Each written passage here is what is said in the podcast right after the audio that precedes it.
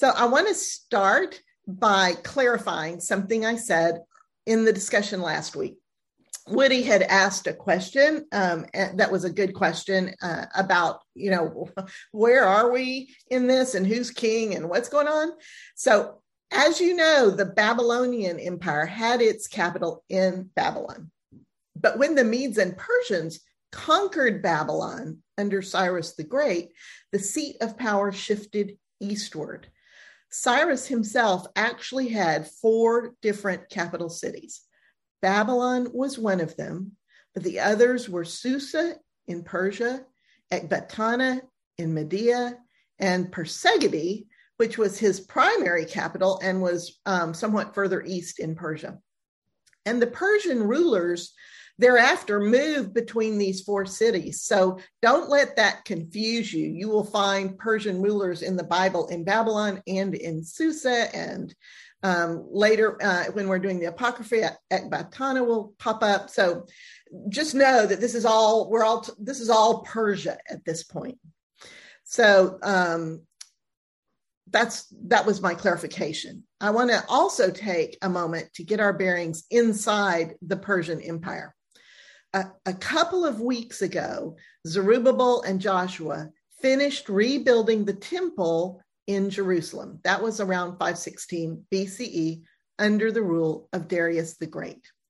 And then last week, we did the story of Esther, Mordecai, and King Xerxes. And as we pick the story up this week, King Xerxes has died, and his son, Artaxerxes, has come to the throne in Persia. It's now about 458 BCE. The temple has been complete for about 60 years, and Ezra finally shows up in his own story. At the beginning of Ezra chapter 7, we discover that Ezra lives in Babylon. He's a priest descended from the line of Zadok, the warrior priest under David, whose devotion to Yahweh has proven true over the years. This, this, this whole line of priests descending from Zadok are, are special. In fact, the very name Zadok means righteousness and justice. And through Zadok, Ezra can trace his lineage all the way back to Aaron. And he himself is not your average priest. Ezra is renowned as a scholar and an expert in the law of Moses, but he also has a gift for teaching God's word in an understandable way. We don't really get any backstory on Ezra other than this. All we can tell is that he's well respected by King Artaxerxes, who trusts him implicitly. And apparently, Ezra has been teaching King Artaxerxes about how powerful Yahweh is. And I'm, I'm reading between the lines here, but it appears that in the 60 years since Zerubbabel's temple has been finished, the Israelites have run amok. So King Artaxerxes sends Ezra to teach them the ways of Yahweh and get them back in line with the law of Moses. The king gives Ezra a letter of authorization, a huge amount of silver and gold, as well as instructions for the various treasurers of the Trans Euphrates region, which is where Palestine is, to provide as much silver and wheat and wine and oil and salt as Ezra could possibly need. And the government treasurers are not to tax any priests Levites, musicians, or anyone else working in the temple. Ezra himself is to set up a legal system to administer justice to all the people living in the Trans Euphrates region. He's to appoint judges and magistrates and then teach everyone about the law of Moses. And he's authorized to use any punishment up to and including death um, however he sees fit for those who rebel against the law. And so Ezra gathers nearly 1,500 people from Babylon to take back with him. With a little work and scrounging around, he's able to ensure there's a good representation of priests, Levites, temple servants, and others. And he stages his little caravan near one of the canals there in Babylon. And he splits up all the gold and silver the king has give him, given him among 12 of the priests for safekeeping on the journey. It's a huge amount of wealth, and Ezra is really, really nervous about bandits. It may not look like much on this map, but the distance from Babylon to Jerusalem along that arc of the Fertile Crescent takes many months to travel. It's a trade route. So everyone is carrying either money or goods, and no one is safe from attack by bandits. In fact, most merchants travel in heavily guarded caravans. But Ezra has been telling King Artaxerxes that the Lord's hand is on anyone who seeks him, and the Lord's power and anger come against any who forsake him. So Ezra is ashamed to ask the king for an armed guard for the trip. It's important that Ezra count on the Lord alone to protect his little caravan of priests and temple workers so this Persian king can see the greatness of Yahweh. Now, we know from experience that this is when Yahweh typically shows up with miracles. And Ezra for sure needs a miracle right, uh, right now. So before they leave, Ezra tells all the people to fast and to humbly ask God for a safe journey. And thus it is that after fasting and praying, they leave Babylon and head for Jerusalem. And the Lord does protect them. They reach Jerusalem safely after five months of travel. And in all that time, they are not attacked by thieves or bandits. Everything brought from Babylon is accounted for and delivered safely into the hands of the priests at the temple in Jerusalem. The orders from King Artaxerxes are delivered to the various local treasurers and governors of the Trans Euphrates region, and all the exiles gather at the temple to offer sacrifices in praise to God. Then Ezra gets down to business. He meets with the leaders in Jerusalem, and they tell him things are in terrible shape the Israelites have intermarried with the local people who worship all of the detestable idols. They have brought idolatry back into their very families. It's as if they have completely forgotten that they belong to Yahweh. It's as if they have forgotten their history. Ezra is thunderstruck. He is horrified. He cannot believe they have fallen so far from God so quickly.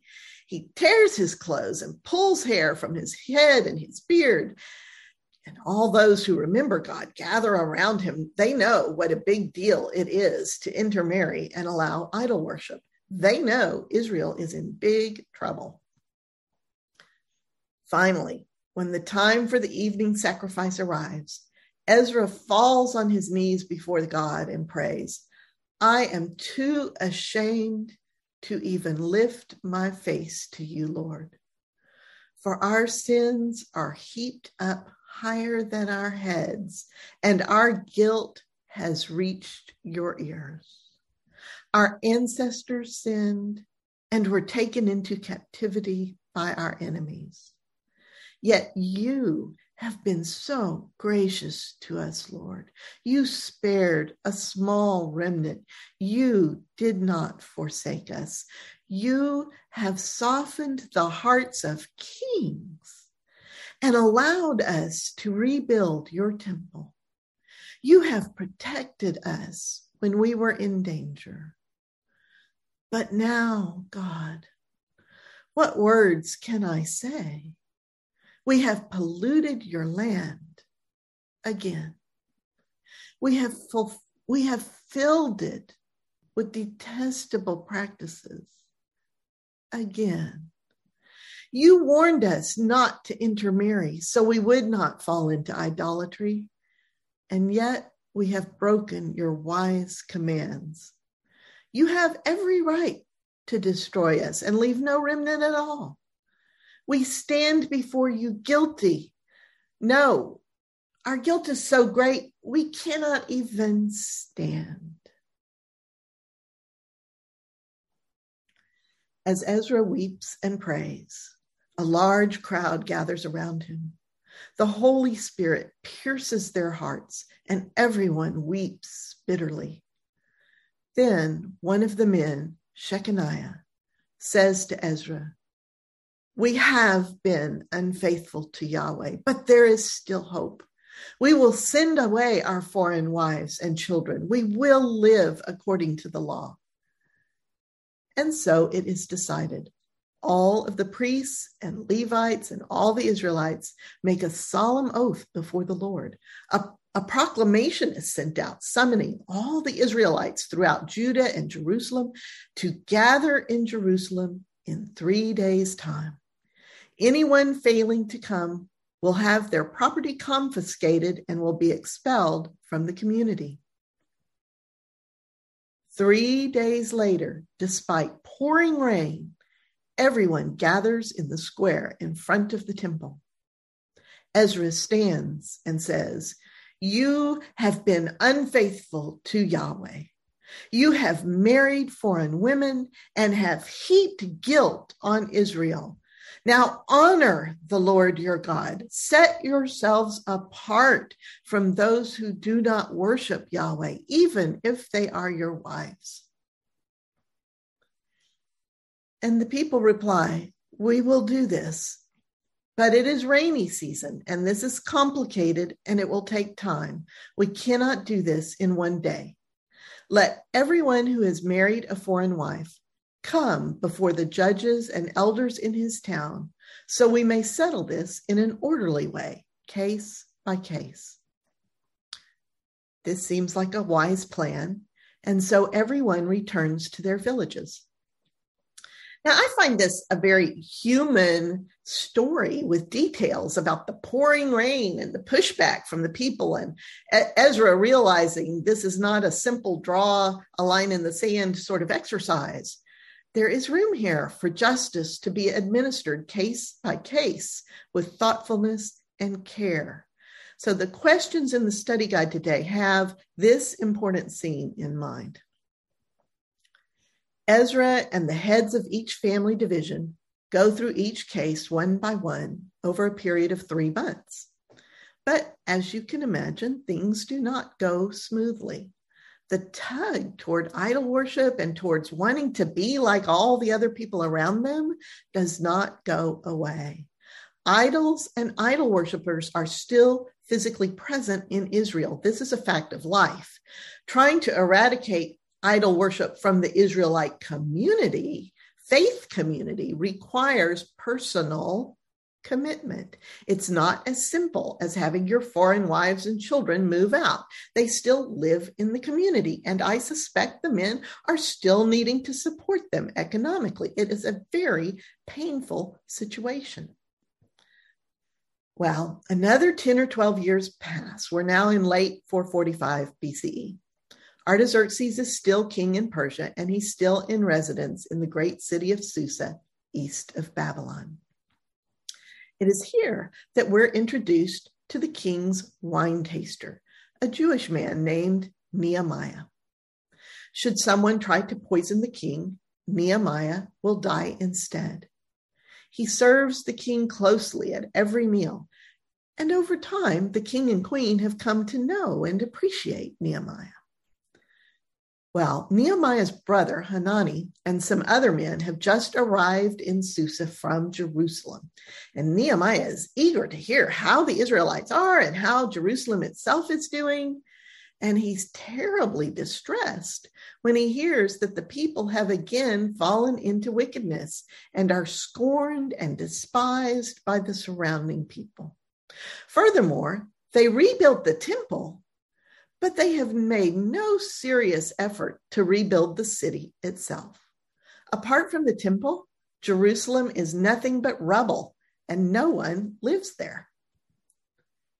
Nehemiah weeps and fasts and prays for several days, asking the Lord for mercy and confessing the sins of himself, his family, and all the Israelites.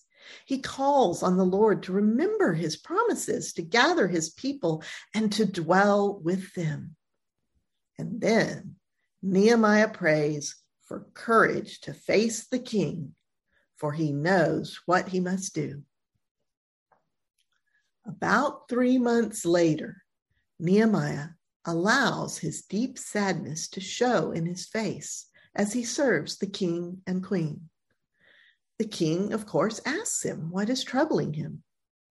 Nehemiah quickly says a silent prayer and answers, How can I be otherwise but sad when the city of my ancestors, the place where they are buried, is burned and lying in rubble? And the king asks, What do you want from me? And Nehemiah, no doubt trembling in his shoes, asks for the king to send him to, to, to, Jerusalem, along with building supplies, protection, letters of safe conduct to the governors of the Trans Euphrates region, so he can build, rebuild the walls of Jerusalem. And King Artaxerxes grants his request. What a miracle. And so Nehemiah and the troops sent to protect him set out for Jerusalem. He delivers the king's letters to the local Trans Euphrates officials, but they are not at all happy with this. Two especially dig in their heels. Sanballat, the governor of Samaria, which is the town, the town and region just north of Jerusalem, and Tobiah, who is an Ammonite, probably governor of the region just across the Jordan River from Jerusalem, the region, the, the what used to be the kingdom of Ammon. So they see Nehemiah as horning in on their territory, and they aren't going to stand for it. Nehemiah pretty much ignores them. We don't know for sure, but this is probably when the letter back in Ezra 4 is written a, a group of politicians get together and write a letter to King Artaxerxes saying, You should know that the people who came here from you are rebuilding that rebellious city, Jerusalem. And you should know that if they're allowed to finish fortifying the city, they will stop paying you tribute. We're just looking out for your best interests, O king, and we hope that you will order a search of the archives to see how dangerous and rebellious this city is. But time works in Nehemiah's favor. It will take months for the letter from the politicians to reach the king, and more months for the search of the archives and for the king's reply to reach Jerusalem. So, in the meantime, Nehemiah continues to forge ahead. He needs to know what he's up against here without any local interference. So he goes out at night with only a few trusted men and rides the perimeter of Jerusalem, looking at the terrible state of the walls. There's some places he can't even pass. The rubble is so bad. Nehemiah is a powerful personality, a true leader, and an inspiring speaker. When he exhorts the Israelites to build up the wall of their ancestral city, the whole community throws themselves into the effort. Each family unit is assigned a portion of the walls to rebuild. This picture that's on the slide is a little optimistic. The walls are like in heaps of rubble, and it will take weeks to rebuild it just to waist high, even with every family working diligently. Families living near the city rebuild the portions across from their homes. Other families from farther away in Judah are assigned portions according to their capability. It is a remarkable effort. One man rebuilds his section with the help of his daughters. Sanballat of Samaria, Tobiah of Ammon, and a powerful Arab named Geshem mock the effort and do everything they can to break the morale of the people, even accusing them of treachery against King Artaxerxes. But Nehemiah stands up to them, saying, God Himself will make this happen. We will do this rebuilding, but you be gone. You have no part in this and no rights here. But in his heart, Nehemiah anguishes over their insults and he prays that God will turn these men's insults back on themselves. When the wall finally does reach about waist high, Sanballat and Tobiah, along with the Arabs and the people of the Philistine city of Ashdod to the south, decide this has gone far enough and they plot to attack Jerusalem. Nehemiah is very concerned, especially since the people themselves are losing heart.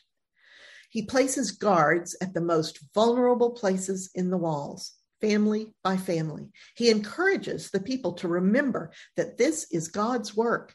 And from that day on, the families work in shifts. Half the men work on the walls with a weapon in one hand at all times, while the other half guard them. According to the ancient historian Josephus, men with trumpets are stationed every 500 feet so that if one section is attacked, the others can rush to their aid. Nehemiah himself patrols the wall constantly with a trumpeter at his side as well, ready to sound the alarm. It is a terribly tense time. And on top of all this, they are experiencing a famine. Of course, they are. Those who are poor are being forced to sell their farms and houses and land to those who are richer.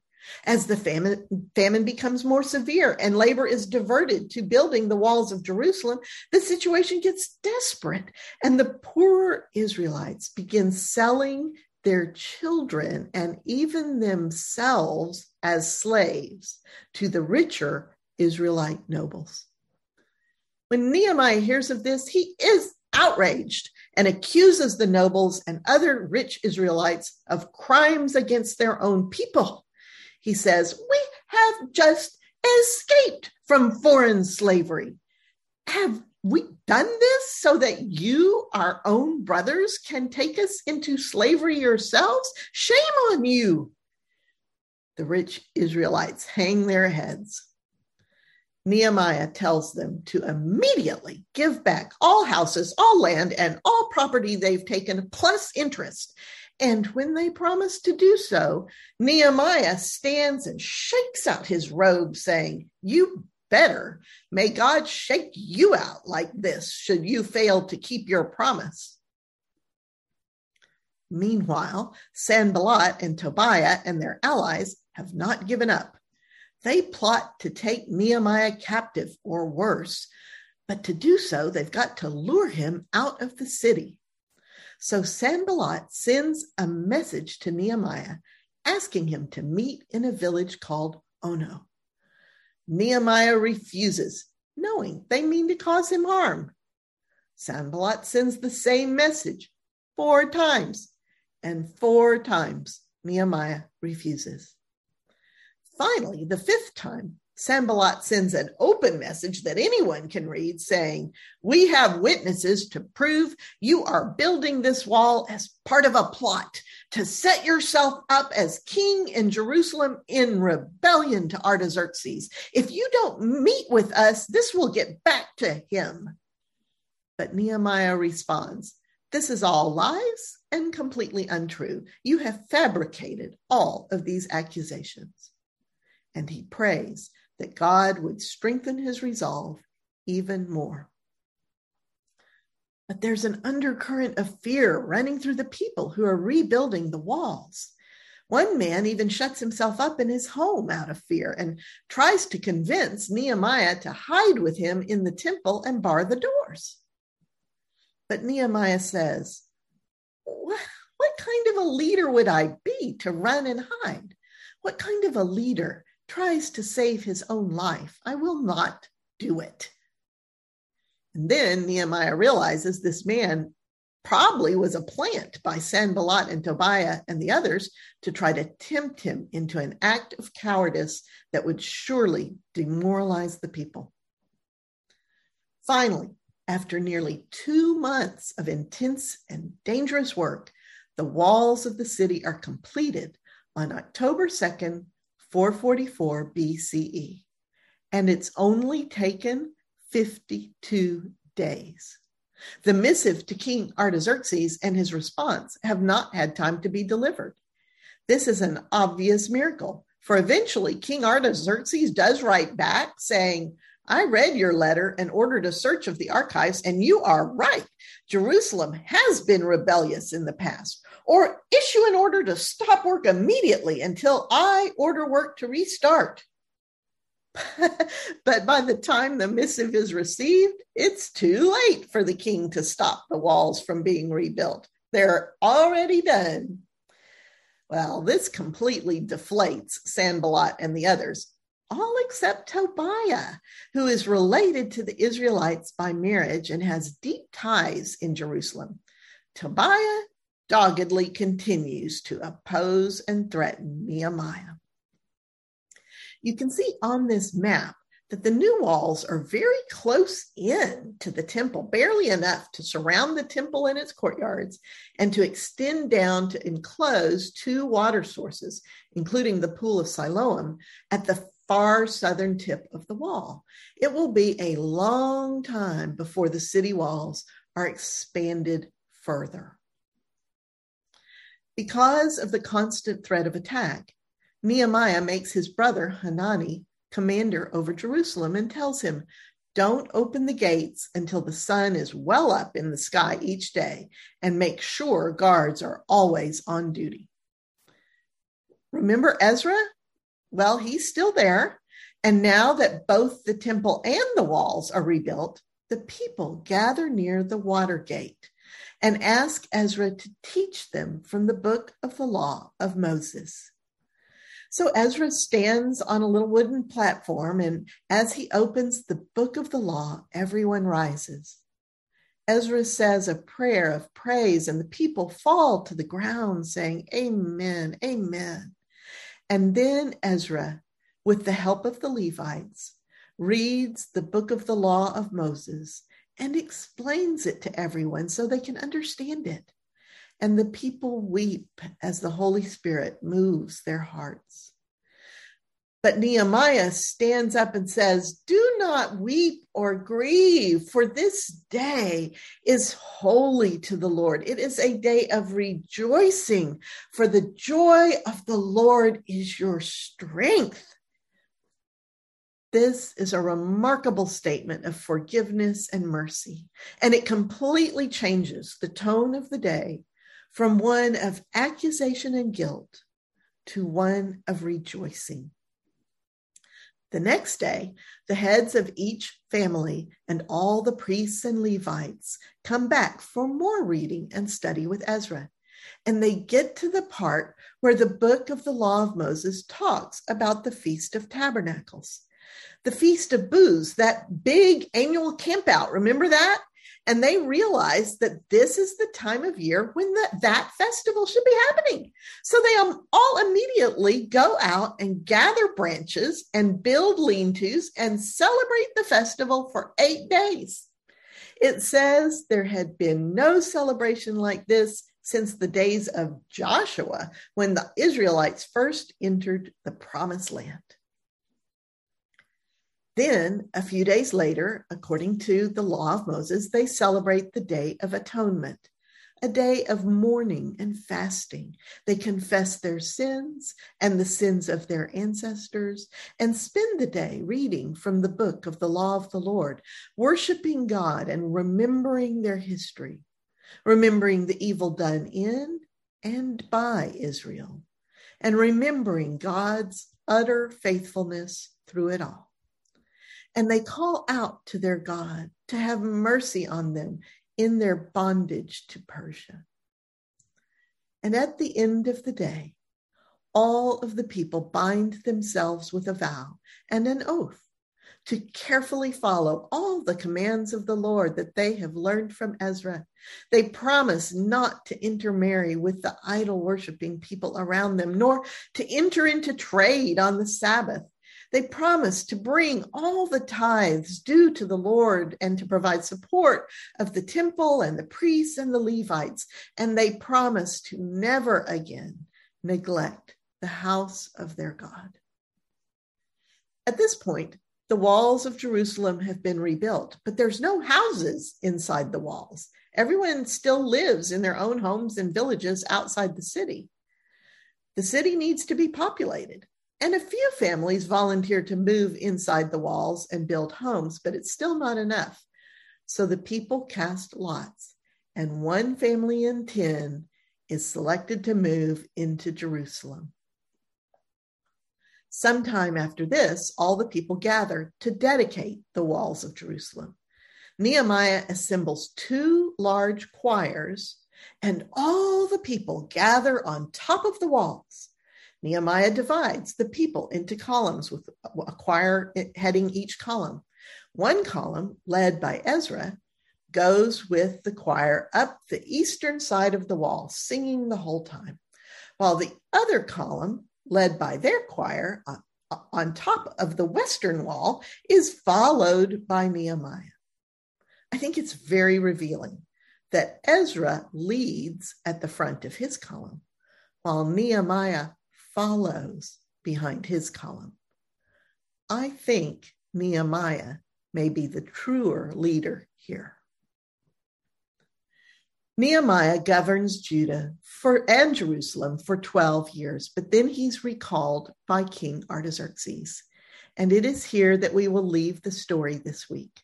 We will finish the story of the Hebrew Bible next week. But for now, let's go back and look at the expulsion of the foreign wives and their children. That part doesn't land easily on the heart, and it seems to be applied in harsh ways in churches today when anyone seems other or foreign to a particular church's governing body. And we, we need to give this some deeper thought.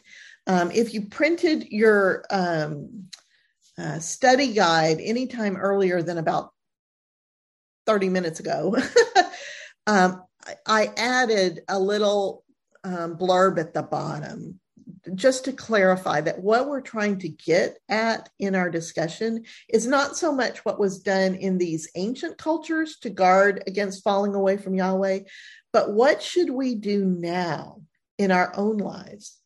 Is there an is there an an important gift underneath this wrapping paper.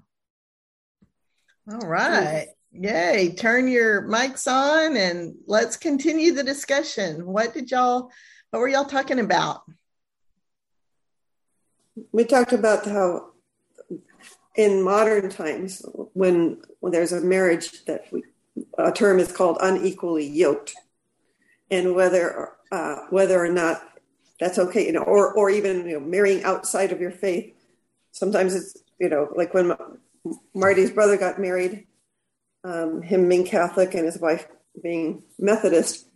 Um, his mother was concerned about that. Um, my and other other times we've seen seen things like that, or even more drastically, if you're you're a Christ follower and your spouse is completely not and and rebel in rebellion, how does that work in a marriage, and what do we do about that nowadays? Mm-hmm. So I think that's part of what we were looking at. And, and then we also thought it was very interesting that, um, or I did, that King Solomon had so many wives and some of them were um, idol worshippers. And those the rules did not apply to the king. or he didn't well, think they did. They should have. I think they did, and he ignored them, right? Yes, right. He didn't yeah. care. and I think that this is also complicated um, in in trying to bring this forward into modern times mm-hmm. by the whole idea of othering people within mm-hmm. our faith community. Um, I, I, know that that um, you know a modern equivalent would be uh, people saying, "Well, if you're if you're LGBTQ, you can't be Christian." Therefore, mm. you're cut off, you know? Um, and we have lived through that kind of thing. This is the kind of gut wrenching family tearing apart sort of situation that these people are facing. And I'm just wondering how do we land with this? How? So, so instead of instead of throwing the quote unquote other group out, I mean, shouldn't there be some some te- well love and teaching and education and acceptance and that sort of thing? They try that. We call it conversion therapy, and it doesn't work. um, just saying. well, and that brings up a good point. I think that what Woody is talking about is something that's mutual, where you're learning from each other, um, where you're sitting in respect and um, and what Shirley is pointing out that very often how that translates in some communities is we take the other and try to force them into what will fit into our community, right? Right. Well, we had talked in our group, and and um, and Woody was talking about this that at the, that time, instead of sending the, the wives and children away, couldn't that couldn't the the father of the household teach them about the one true God. And and I have friends that have been um, in marriages like that, and they really wanted to ha- teach their spouse about about Jesus and hoped to get to that point. Sometimes it's successful, and sometimes it's not. I'm not talking about about conversion therapy. I'm just talking about trying to get your your spouse to know the love of Christ. Right, um, right. Yeah. Marlene. Well, in our group, um, Shirley, especially, I think, brought up the fact that one of the parts of the story in Ezra was that they looked at each household on a case by case basis. And we were wondering if there was an opportunity for the wives to say, okay, I will reject my idols. I will choose to follow Yahweh. And in those cases, those wives were not sent away. It was the women who dug their heels in and said no that were sent away. And that also, I can't remember if it was Shirley or Ellen who said that historically, um, in that time, the mothers had the primary influence over the the raising of the children up to the age of seven and that if the mothers were were you know refusing to switch from their idols that that would then influence the children. Um, and so um, that would then play into the process. And that would then sort of dovetail with what woody was saying about this education and this opportunity to to come to some kind of a common decision if this was done indeed in that way. I mean, it does say that it was done on a case by case basis. Yeah, there's definitely something to be said for doing it on a case by case basis. Julia. Yeah, I'm going to play devil's advocate here. How would we feel if there were another religion and we were the ones that were considered the idol worshippers and we needed to be converted to that new religion, how would we feel? Would we dig our heels in and say, No, I am saved and I will worship Christ, or I will worship God? Or would we, at gunpoint, even denounce him? You know, what would we do? I just because faith is a very subjective thing. And how people, there's religion, but then there's faith. And then how people express their faith is tends to be through religion. Does that make sense? Mm-hmm. Or I think that's super a super um, observation in in suggesting let's turn the tables here and think about it that way. I, I appreciate that. Well, I think too, excuse my voice, but I'm wondering if when Ezra was having the individual basis of the families, you know, of looking at families, if it wasn't a little bit more of can we look at values and principles here so much instead of worshiping idols or turning towards Yahweh? Could it be that he was, or I'm hope, I'm hoping that the gift under the wrapping is that we are all in a unique journey spiritually. So there's no way that all those families would have to.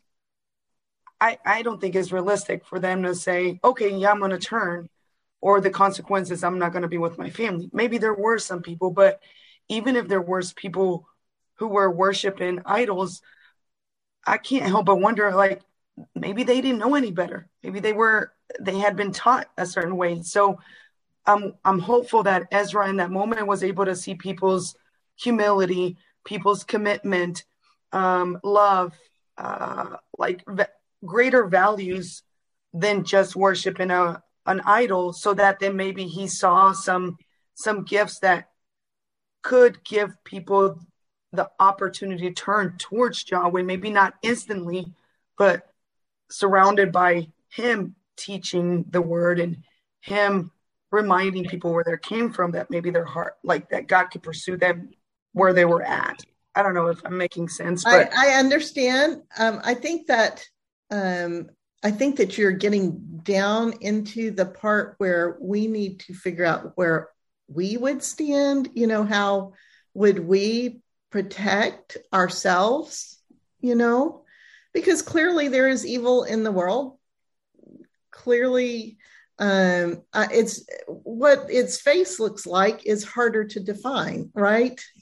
Um, and we had talked at, at in in a past class recently about how different would it be if if European Christians had gone into the new America, think expecting to find God there, you know, um, among the people. Um, and and I, I think that we have been steeped in this idol versus Yahweh language, and that there's something more to it than that.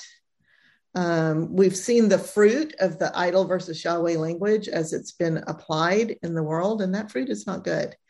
Um, and and I also think that just to throw this out there, I think that the case by case basis was a most my guess this is just purely my guess is that it was a way of making sure they were not throwing the wives and children out to starve.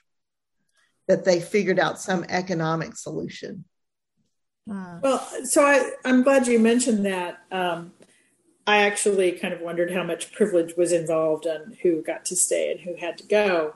Um, but i also was thinking about the starvation if their concern was about whether or not these women and children were, were would starve, then everybody would stay. Mm-hmm. The problem, what's problematic here to me, is that they were turning the women and children out to potentially starve, certainly to live a very difficult life. Yeah, my impression of my reading between the lines of this story is that there are Canaanites all in this country. I mean, all over Judah. There are people who worship idols who are not Israelites all over this country. And that what was happening here was was removing the women and children from the Israelite home while still providing for them within the community. Is my guess. You, you can you can read provision for them in this story? I can. That's what I think the case by case meant. So I think that they had like- to be, I think they had to divorce these wives. But I think the case by case and the reason the people were pushing back and when they were standing in the rain was we can't just like throw them out in the streets. You know, we need to go through this and figure out how we're get, we're going to do it, but we need to figure out how to do this. It seems like there's an interesting assumption here that I I hadn't really focused on, and that is the assumption is that if you've got an idol worshiping spouse, you're going to become idol worshiping also. Exactly. that was always the fear in in in in my generation was that that that the there would be a loser and you the one you loved would be the loser. So if a parent had a child go into a mixed marriage, that their faith would be lost. Mm-hmm. I, I was when I was when I married a Catholic. The first my first husband was Catholic. My parents told me I, if I did that, I would lose my heritage in the Lord. Mm-hmm. Also fascinating that it's, it's we keep saying idol worshiping spouse, yet all we're talking about is idol worshiping women. You know, mm-hmm. so back to like looking at the Solomon one, it says, yet King Solomon ignored that warning and he was led, indeed led into idolatry. I just think it's really interesting that the women are dragging all these godly men allegedly, allegedly godly, godly men, you know, and so the women need to be kicked out because these men were just so godly and we were just, you know, the women were so. I think like, their names. I, think I wonder what the reality all, was. Their names were all Eve. Yes. and it is a repeat of a it, it's exact it is a repeat of a trope right that we find yeah. over and over in patriarchal literature so um the so let's shift gears here to how I, mm-hmm. oh, sorry this is joe and oh, i'm sorry i can't see you all today so i think one thing that i've truly taken away from this bible study is how we have been raised in this fire, brimstone, fear thing. And so now my gravitation is flip the story. And, you know, I can't say in the past, but when we were talked about bringing this into the modern, I'm going to say that even if two pe- people are married and don't love each other, that generally there's love for the kids. And I think that in all of this, we have kind of tossed out the love in our in this discussion. And I know that there have been times in our lives where we have not been the leaders as parents that we should have been for our kids. And it's usually some kind of come to Jesus moment that reminds us to step up our game. And maybe, you know, maybe I'm being too simplified about this, but what if this is the hey guys, step up your game philosophy? I know when I got married, my father in law was furious because I wouldn't get married in the Catholic Church and I was denying 400 years of, of McEnroe Catholic. Although Rob couldn't even get married in the Catholic Church because he was never confirmed. So there's just so much hypocrisy. But, and he went to church with me. But I think that case by case is are you trying to realize that you're are you facing now the ability to realize what you're doing and try to do better? Mm-hmm. I don't know. And I, I think that Jesus, as Christians, we and we have permission to step back from this black and white binary yes. kind of of approach. That Jesus gave us a different criteria. Yeah, love one another. Jesus said, Love God with all your heart, love mm-hmm. each other, love yourself, and pay attention to the fruit of your decisions.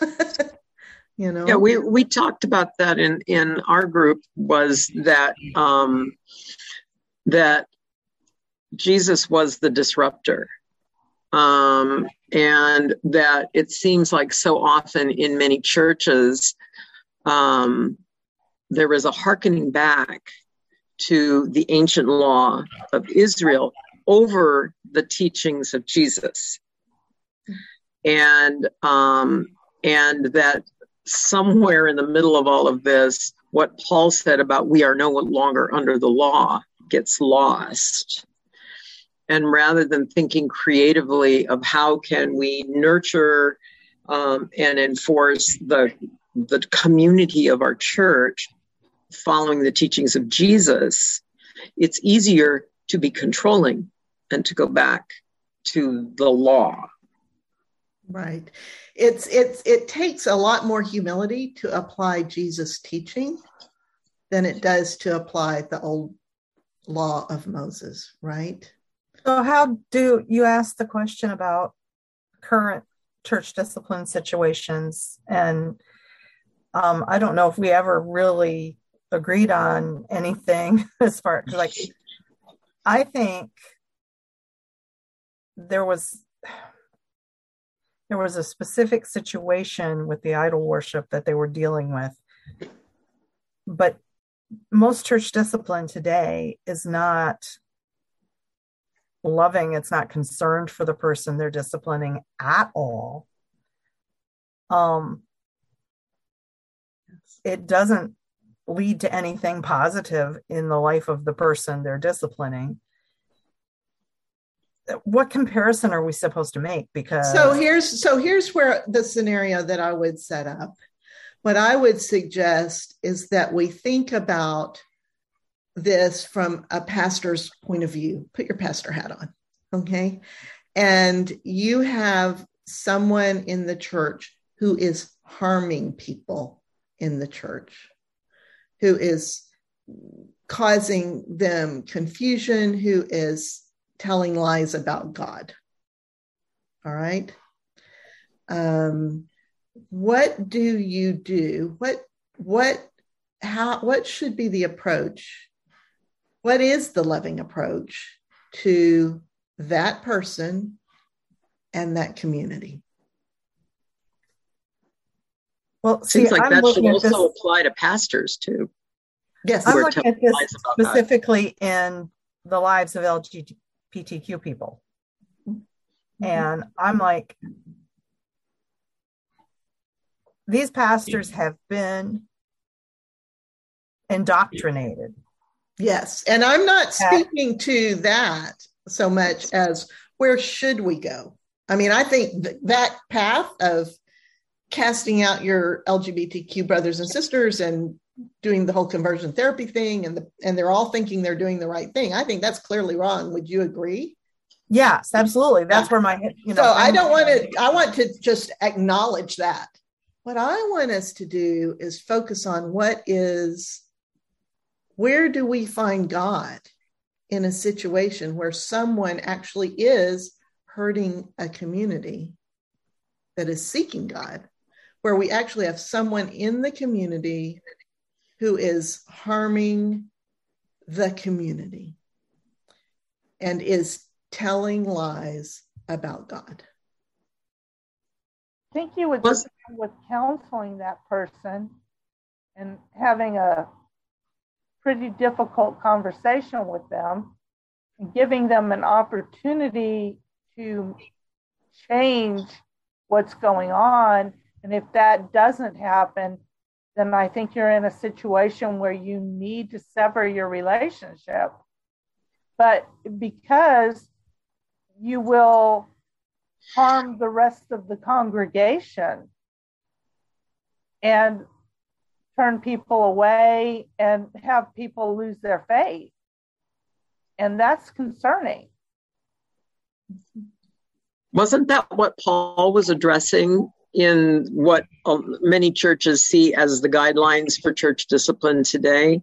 He was addressing a specific situation in a specific congregation where someone was harming the community and refusing to change their behavior. But it seems like so many churches have taken a really broad interpretation of what is harming the community and what is failing to comply. What do you need to do to comply? And um, and I think that's where churches go off the rails in I this.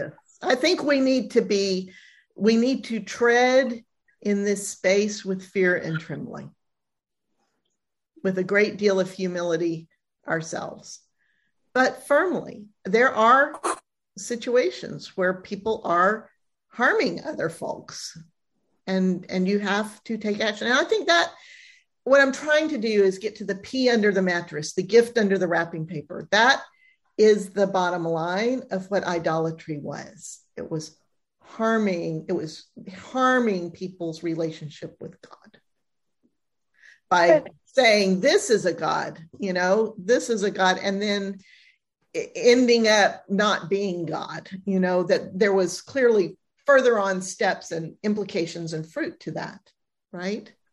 I heard well, But that makes me think shouldn't the hierarchy have addressed it rather than just severing out the low man on totem pole, women and children, shouldn't it have been handled at a higher level? So it was these two guys, right? One guy has an idea, and I don't remember if it was Ezra or Nehemiah says, Oh, that sounds like a great idea. Let's go.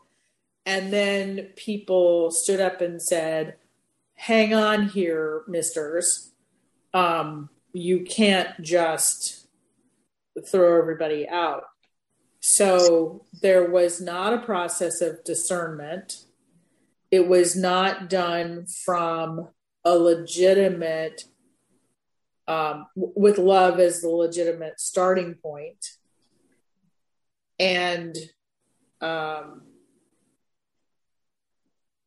so, so I'll just, I, I think, stop there. That that's what was missing from their start. It almost seems like this was the beginning of what you see in Jewish synagogues and, and culture today, where there is arguing and there is discussing and there is coming together with multiple perspectives and, you know, hashing it out together, trying to come to the truth. And that this is what we're seeing in this story. Mm-hmm. Mm-hmm. And I think that Jesus' model is healthy. Yes, Martha. Anne and I do need to go. Oh, um, so thank you all. It was good to see you all. Good to thank see you, you Anne. Good to see you. Bye. Bye. Bye. I have a question because, I mean, ultimately, we can go back and forth. People are going to have different opinions of what harming the church is, right? And it's all rooted in fear. And so, if God is our relentless pursuer, he he's even all these people that you highlighted they they did worship idols and yet they're people of faith. So i i do agree with you. I don't think it's an either or situation but i am having a hard time knowing. It goes back to you keep saying what are the fruits? You know mm-hmm. and and if someone is harming the church what are those bad fruits because harm is always um, people's opinion. Some people are like, "I'm not harming this; it's my belief." And others are like, "No, your belief is harming well, me." So, so here's here's here's the, a distinction. All right, um, I think that um, what Christians are called to do is to face God, to dwell with God to listen to the Holy Spirit, to treat each other with love, whose foundation is respect, right? respect is like the first step in that little, little uh, relational, relational ladder. Um, and that we also need to allow each other the freedom to relate to God in our own paths and in our own journeys, and that god's relationship with one person may not look what God like what God's relationship with is with another person. All of that I would say is healthy and not hurting each other. If I have someone in a congregation who is going from person to person and gossiping and telling lies about one person to another person and creating division and concern and tearing the fabric of the community, that is a bad fruit. that is not, I cannot let that continue as a pastor. It has nothing to do, I, has nothing to do with the, their Nicene creed or whatever. You see the difference? That's what the point I was trying to get at. And um is that most church discipline that we see today isn't that. Exactly. And so I'm just wanting us to think about this in okay. with these lenses on. Okay, so Gail, what do you do as a pastor? Um, so I would I, I would never address that person in a public way ever. Because I would not want to be addressed in a public way if I was doing something that was hurting the community. I would want to be treated with gentleness and respect and love, and given time to first hear what I'm doing wrong, and then given time to think about it. I don't want to hear it and get an ultimatum at the same time, right? So the, the everything that's guiding me is how would I want to be treated if I was them? And I go at it that way. So I would go at it as a pastor privately with them I would try to help them understand. I would first I would name what is happening, an example. I would have examples for them so that it's not just like this nebulous stuff, you know. I'd have examples and I would say, we would talk about, okay, what what were you thinking? what was in your head when this happens is and then we might take many different paths from that. Is this something that you've fought all your life? Is this something that you're trying to change? Do you see harm coming from it? That kind of thing. Uh, you know i would try to find out where they are because this could be something they're fighting hard not to do. And they simply need someone to come alongside them you know they may need counseling. I would so so the initial discussion is around where they are what they're thinking what their heart is and what resources we might be able to bring to bear to help them. It is very rare that i find that someone is being malicious intentionally. Okay? sure. So what i hear you saying though is that you approach this with love though.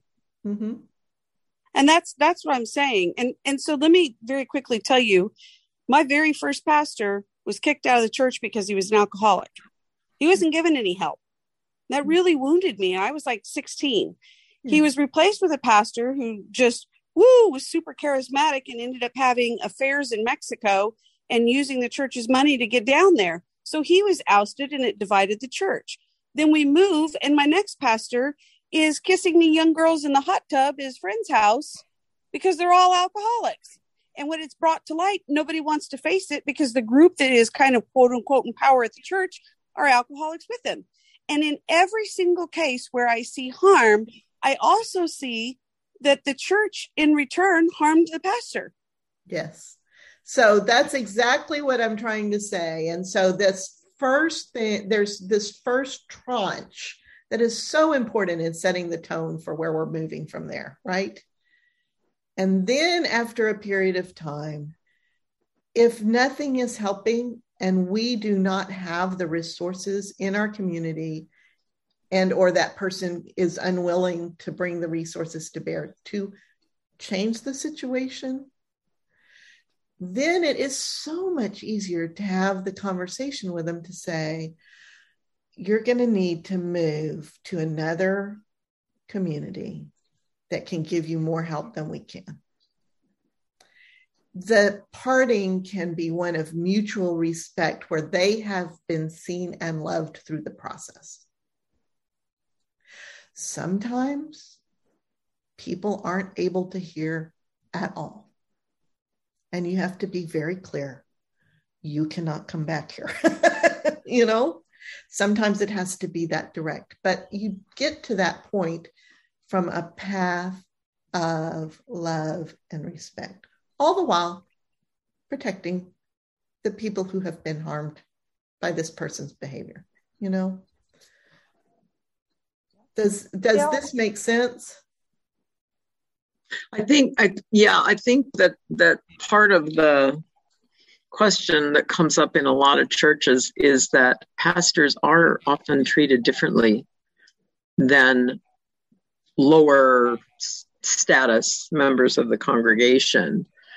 And a lot of it i think depends on what is the the um, the governing structure of the congregation. Is the pastor the all-powerful one who sets the tone policy discipline everything for the church. That's and not healthy in any organization. That's a right. That's not healthy. Period. Full stop. No, it's not. But many churches, you know, and the pastor has control of the money too. You know, I mean, um, and in that case, I would imagine the congregation is very fearful to confront a pastor who is harming the congregation uh, where you have a, a stronger structure, like, you know, coming from the Presbyterian church, the pastor is not the head of the church.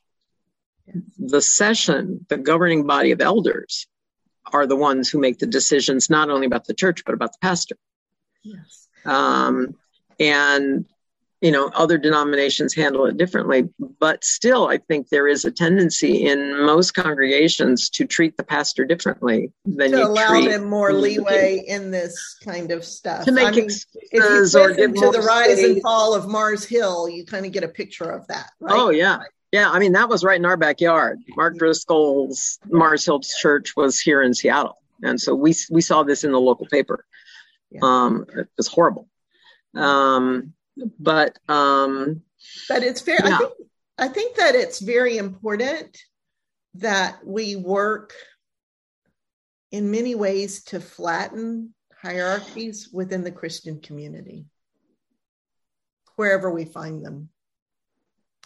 Um, I think there's a lot to be said for the church collectively being able to do something, you know, and that we need an organizational structure if we're doing something collectively as a big church, you know, in in in America or something. But but generally speaking, I think um, it's it's best if the pastor is not above everybody else. If even the elders don't see themselves as above everybody else. If this is a we're we're in in my little church where we've got we had a disagreement over the last two days about han- how to handle a situation um, with a tenant. And and I you know and I talked to the tenant and I said you know we've got folks that think this and folks that think this and here's why. And you know I want to understand what your concerns are so we can kind of maybe there's a third way.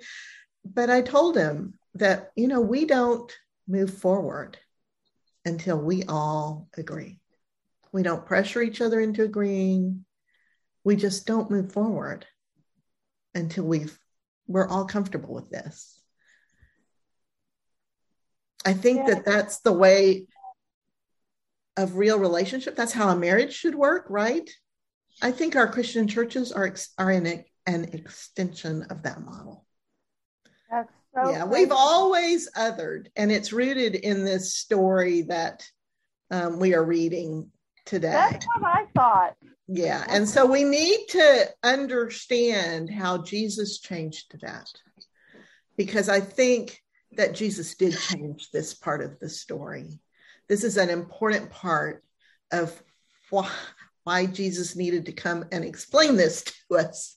So um, I, I want to uh, leave it there um, so that I can be sure to be able to download this file. it's getting pretty big. and I love you all. We'll Bye, see everybody. you. And next week will be the final week for the Hebrew Bible. Woo! wow How cool is that? All right. We'll see, see Thank y'all Thank you, later. Gail. Thanks. bye-bye Bye.